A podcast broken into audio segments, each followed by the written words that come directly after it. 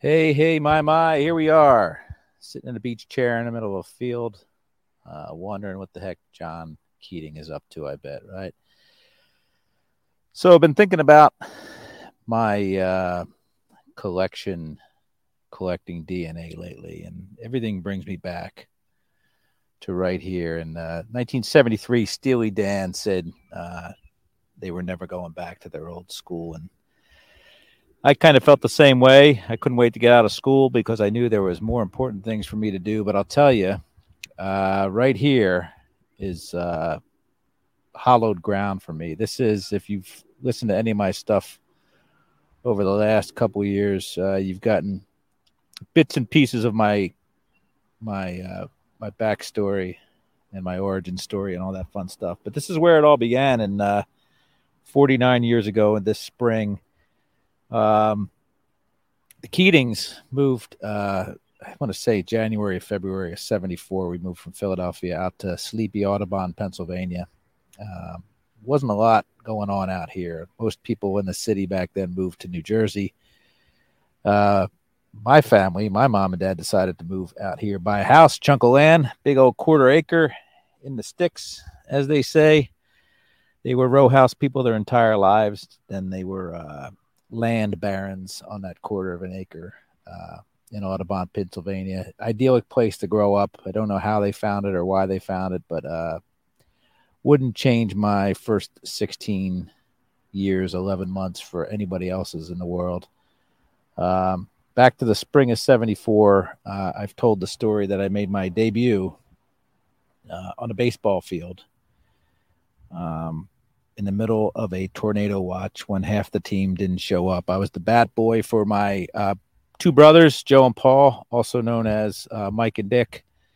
Uh, so Mike and Dick were part of the Audubon Recreation Association A's back then. Green shirts and uh, whatever pants you wanted to wear. Nobody judged back then, so you could wear your striped pants, you could wear your corduroys, your dungarees, could wear capris, clam diggers, whatever you wanted. But uh, the top half, hat, shirt, all business. The bottom half uh, allowed you to let your freak flag fly.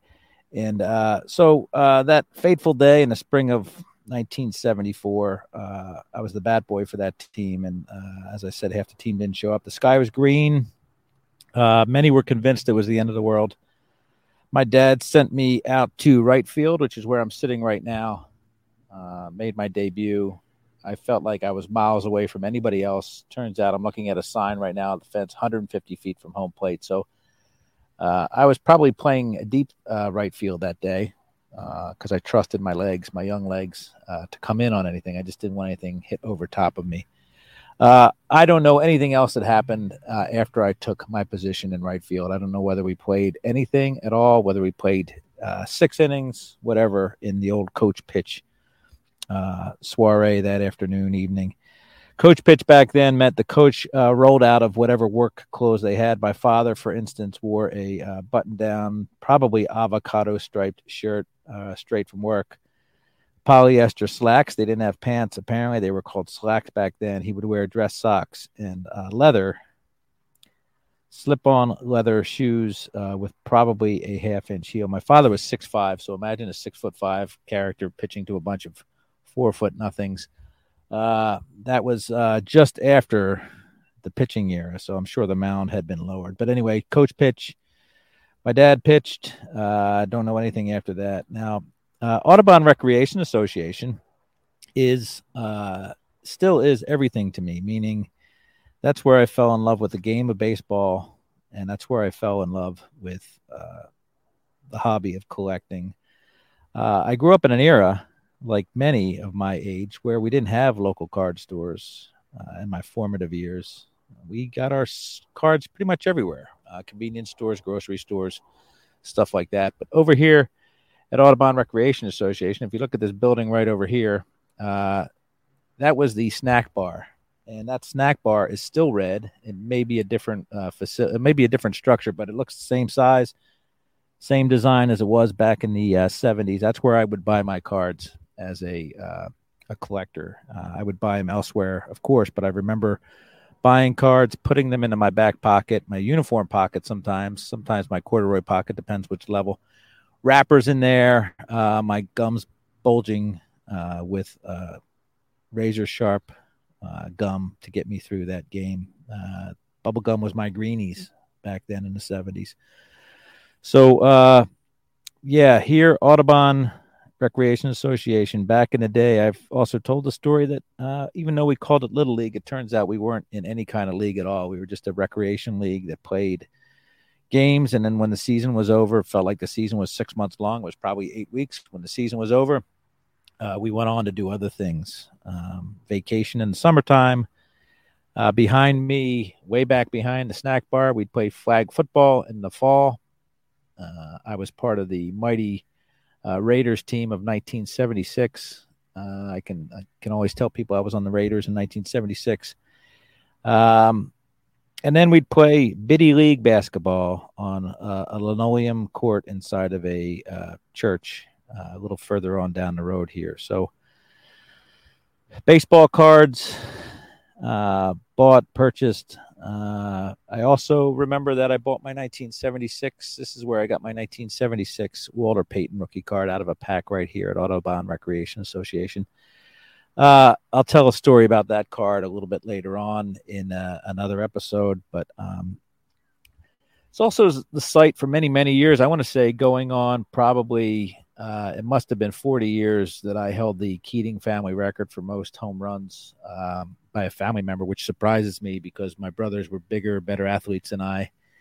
Um, uh, my one of my brothers had a, a son who was a, a, great athlete as well, but apparently uh, my uh, long-standing record of one, and that would have been on field A behind me, uh, my one career out of the park home run uh, was a family record for many, many decades. Uh, I almost hit a second one uh, later on in the season. I was playing for the Red Sox that year, and uh, my uniform was too tight. Um, my socks were probably too high, and possibly even wore mismatched cleats as well. But I hit a home run, dead center field. 195 feet from home plate it was. And uh, it was a it was a dave kingman type home run. I really got under it but i pushed it over the fence.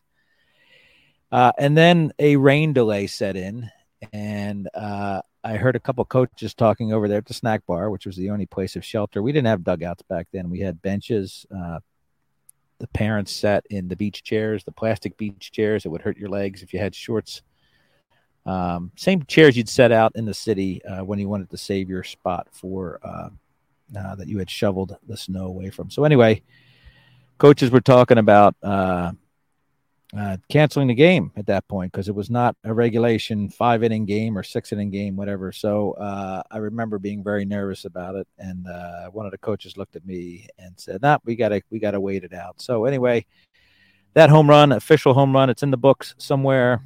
Uh, and then uh, a week or two later, I remember really jacking a ball. And uh, I said, jacking a ball. And I hit the ball so hard, I pulled the thing down the left field line.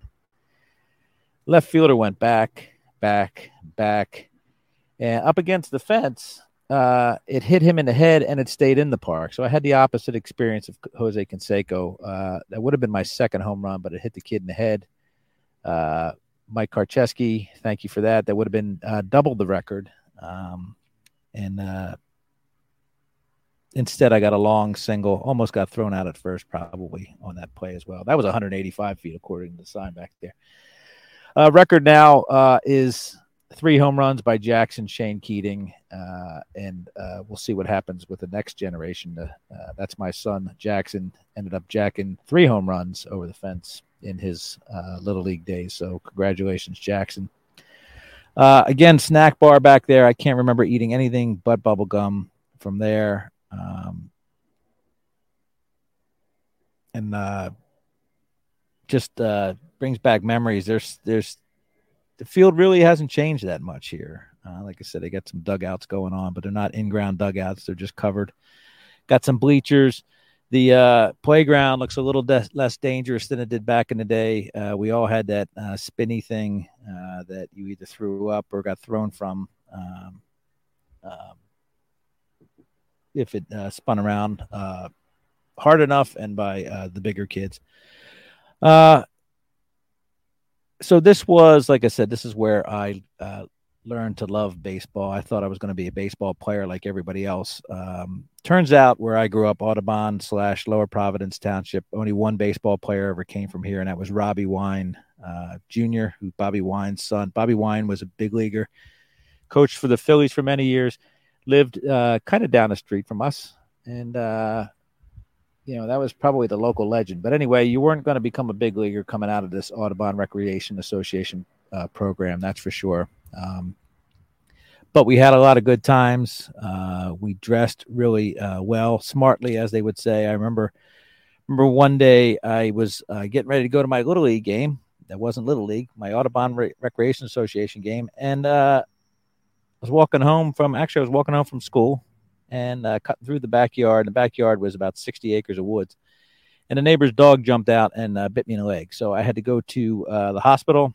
get stitches, and uh, I went right from the hospital to uh, baseball. And I remember that that was a brown corduroy game, so I wasn't quite in the major league yet, and I was wearing brown corduroys and uh, a red top. We were probably the Reds. We weren't the Phillies back then because there was an unwritten rule that there were no Phillies teams in uh, Audubon Recreation Association. I think that was meant to keep every meant, meant to keep everything fair and uh, oddly enough, uh, when my oldest son started playing baseball, where we live now, uh, there was a Phillies team and it was coached by uh, Richie Ashburn Jr., Richie Ashburn's son, and uh, uh, Harry Ashburn was one of the players on the other team who was named after Harry Kalas. So that's about as close as we got to greatness, but it, much later on in life, of course. So yeah, that's it. Audubon Recreation Association.